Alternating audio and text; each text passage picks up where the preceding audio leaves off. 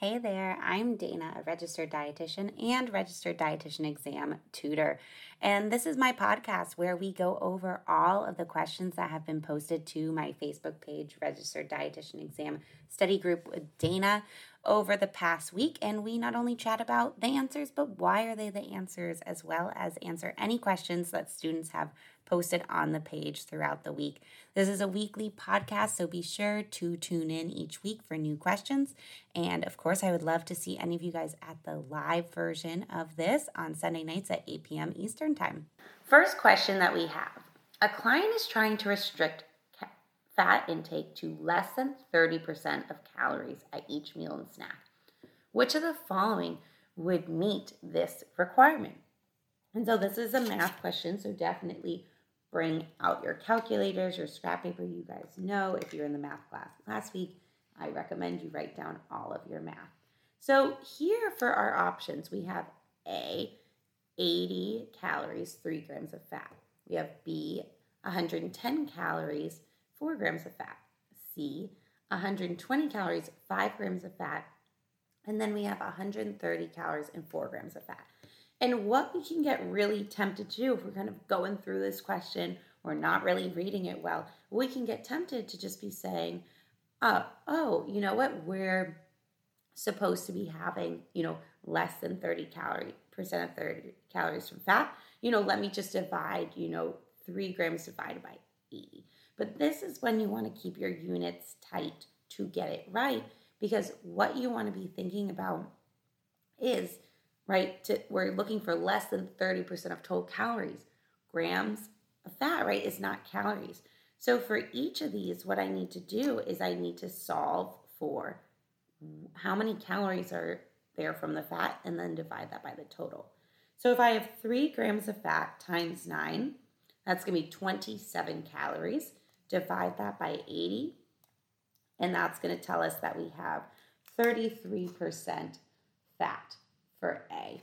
So already, right, that's out because we need less than 30%. Okay, then I have 4 grams of fat times 9, 36, divided by 110 for B.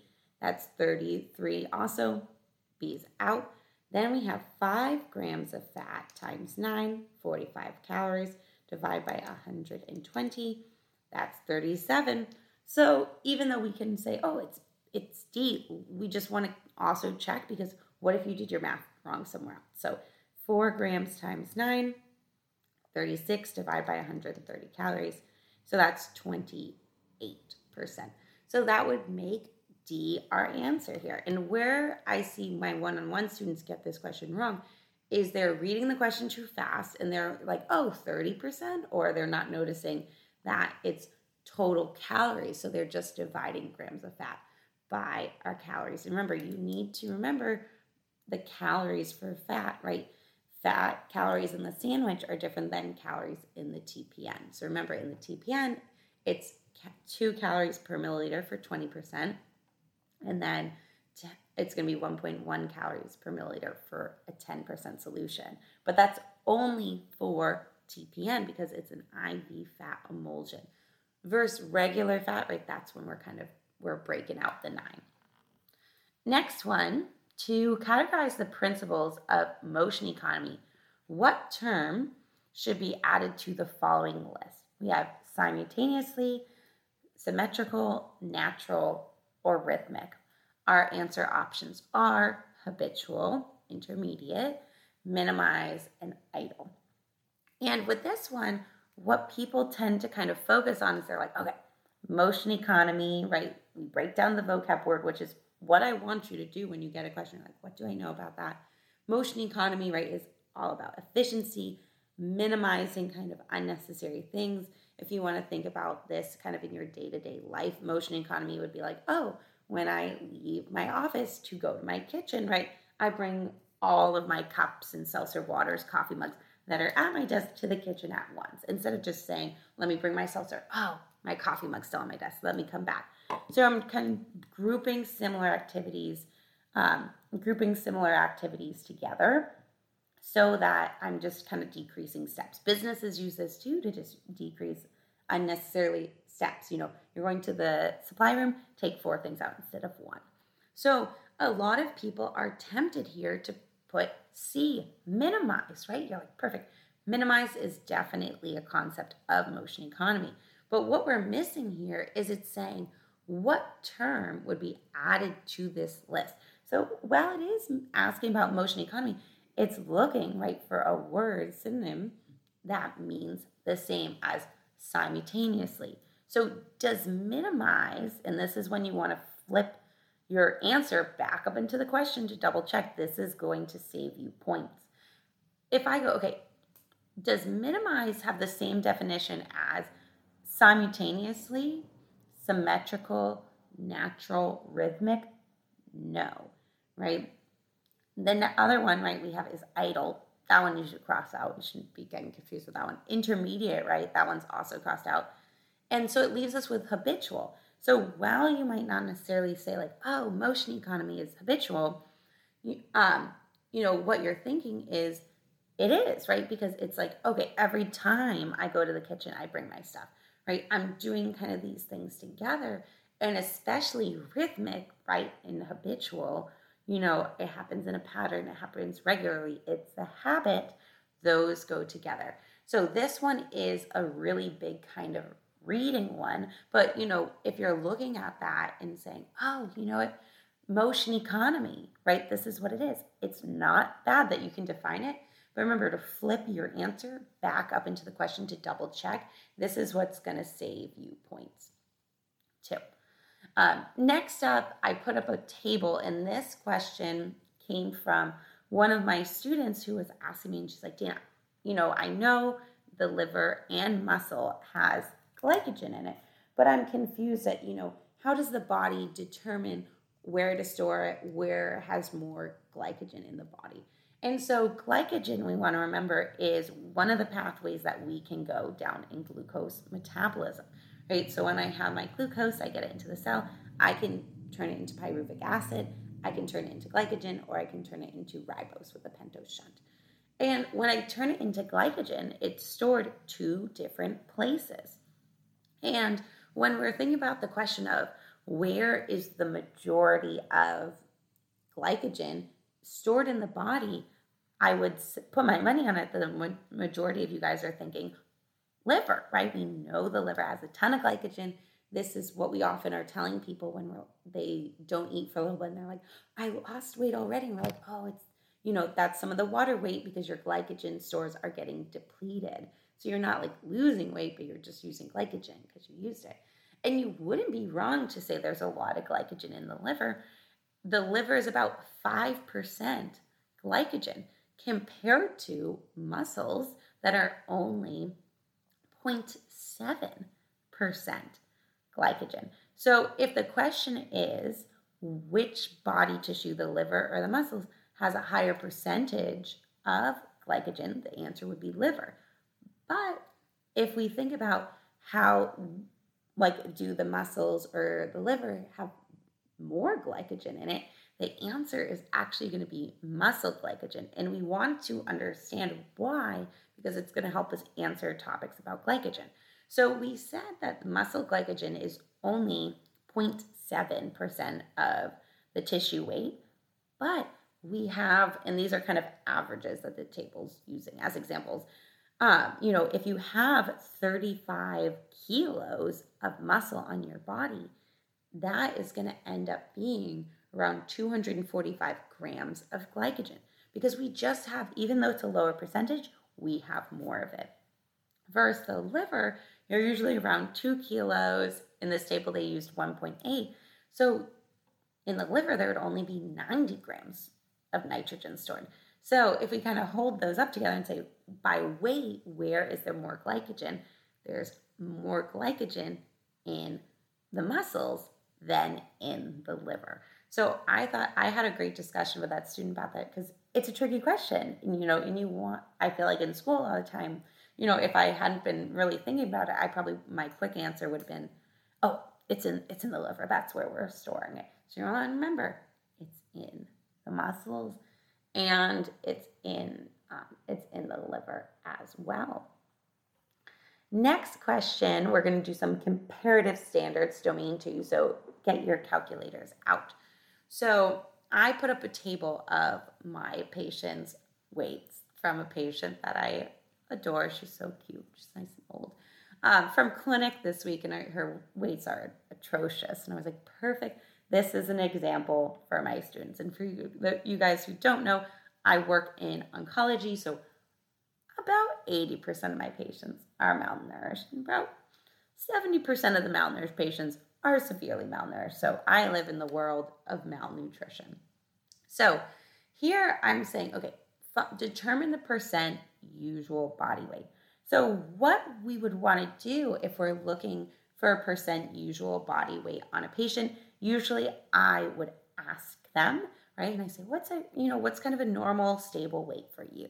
Now, if I hadn't spoken to this patient, I would want to kind of look at their chart and say, is there any kind of numbers that they tend to be around, what's kind of the highest weight I have on the chart? So for my patient, I just included from October to December for their weights. And on October 11th this year, she was 66.7 kilos, and her weight's just kind of gone down since there. So I would use that as her usual body weight. And when we're finding percent usual body weight, you want to remember that you're putting what they were on the bottom and what they are now on the top, because I'm comparing where are you now to where you were. So her weight from December 27th was 63 kilos. So I'd put 63 divided by 66.7. That was what we picked to be her usual body weight. And here I'm seeing that she's having 94% of her usual body weight. I also asked for ideal body weight.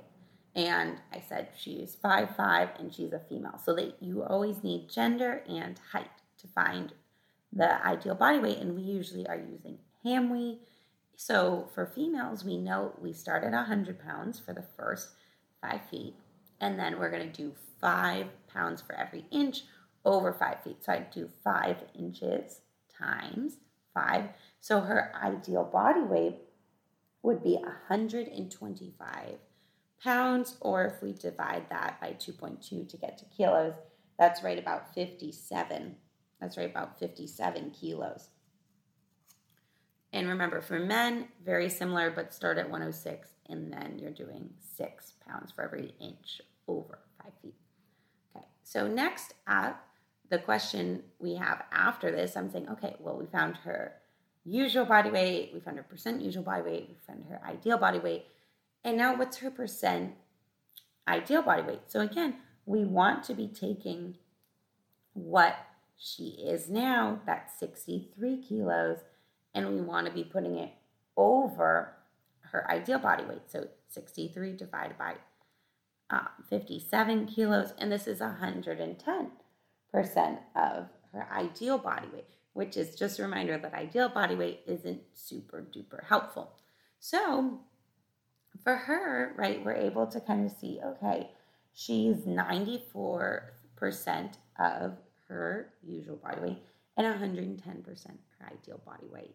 And my next question is, I said, is the weight loss significant? And if it is, for what time frame? So this question is going off the Aspen guidelines that we use to diagnose with malnutrition. So we would be looking for greater than 5% weight loss in a month, greater than 7.5% in 3 months, and then greater than 10% in 6, or greater than 20% in a year. If you're looking for acute malnutrition, greater than 2% in 1 week. So for this patient, I have her weights over 2 months. So the best and I think easiest way to do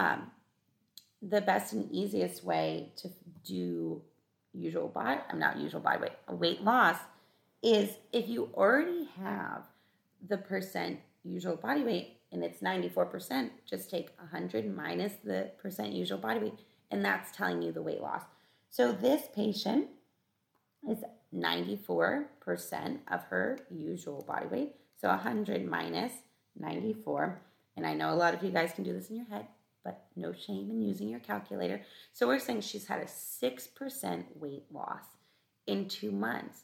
So if we look at that with the guidelines, it's like, I'm looking for, greater than 5% in 1 month. So I can't really check off the box here. And if then I went to the next one, greater than 7.5% in 3 months, I can't really get it here either. So next I would say, okay, well, how much weight loss has she had in the past month?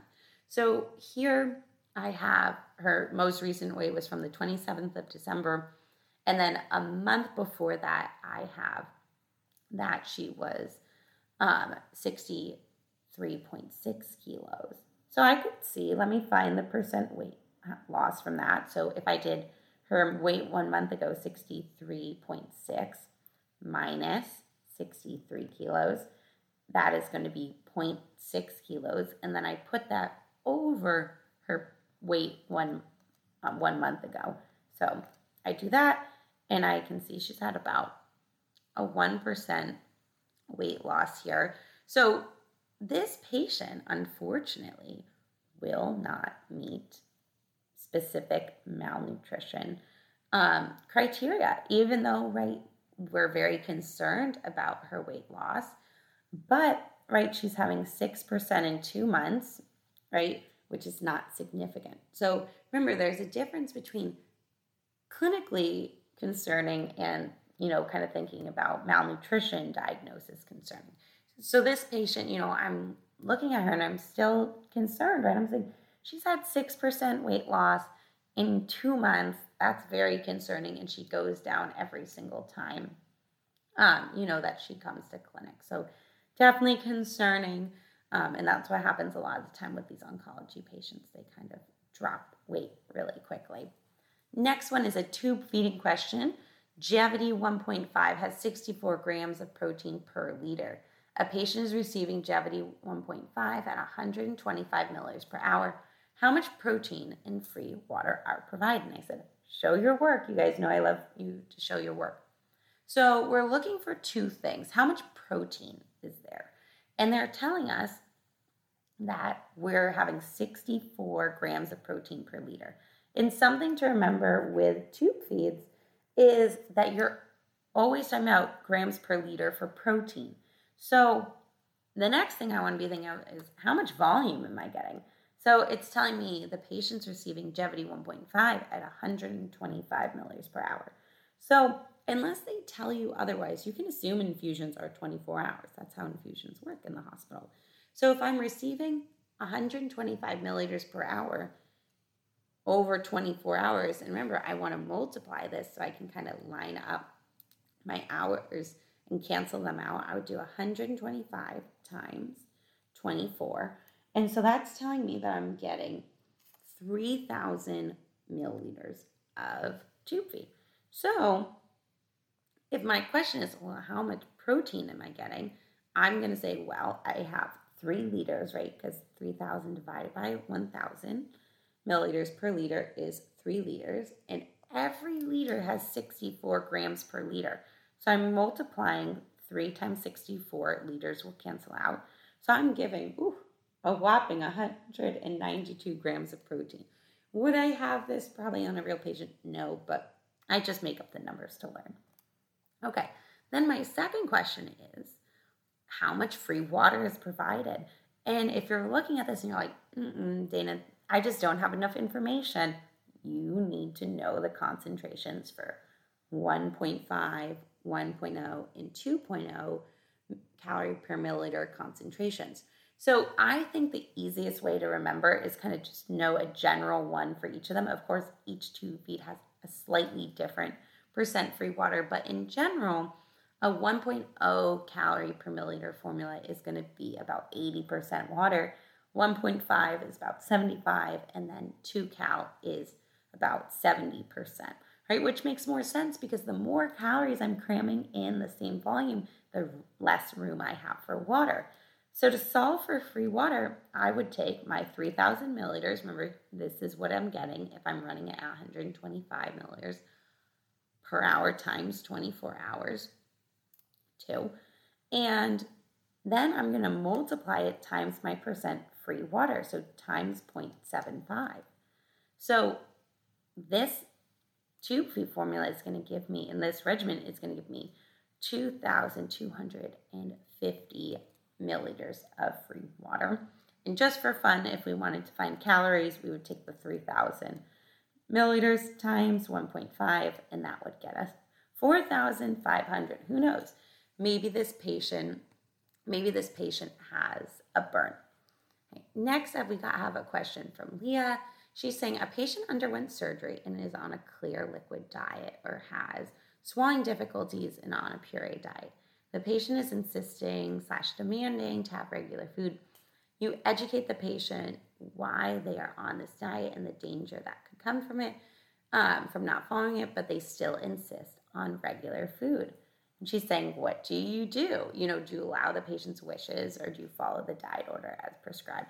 And this is a great question because it brings about the topic of our code of ethics, right, which is part of our standards of professional practice, or SOPP. And so what we're thinking here is if you have a patient, like this one, who's like, I don't want to be on the puree diet. I want to be having regular food, and let's say this is my patient and I'm kind of like the first person who's hearing about it. I would definitely do, like Leah's saying in the question, explain it to them, kind of talk about the risk, then, bring that up with their doctor, their resident, and then I would also loop back in the speech pathologist. A lot of the time in hospitals, patients, there's a schedule for them to be regularly evaluated by a speech pathologist, but sometimes, when you have a patient like this, you can try to move it up a little bit and say, is there any way, could they be on thickened water, but, could they be off the puree, just to see. But if you have a patient who's like, I know if I choke, I could aspirate and die. I'm aware, I'm competent of the risks, I accept the risk.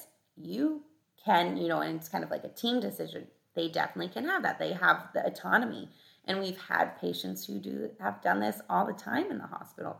And the biggest thing is you document it, patient aware of risks and accept risks, educated patient on concerns and recommendations, per patient preference, plan for regular diet too. And a lot of the time you'll see the speech pathologists in those situations, they'll be writing, a note kind of being like, the safest option would be this, but if the patient doesn't want to do it, they have that right. That's their autonomy.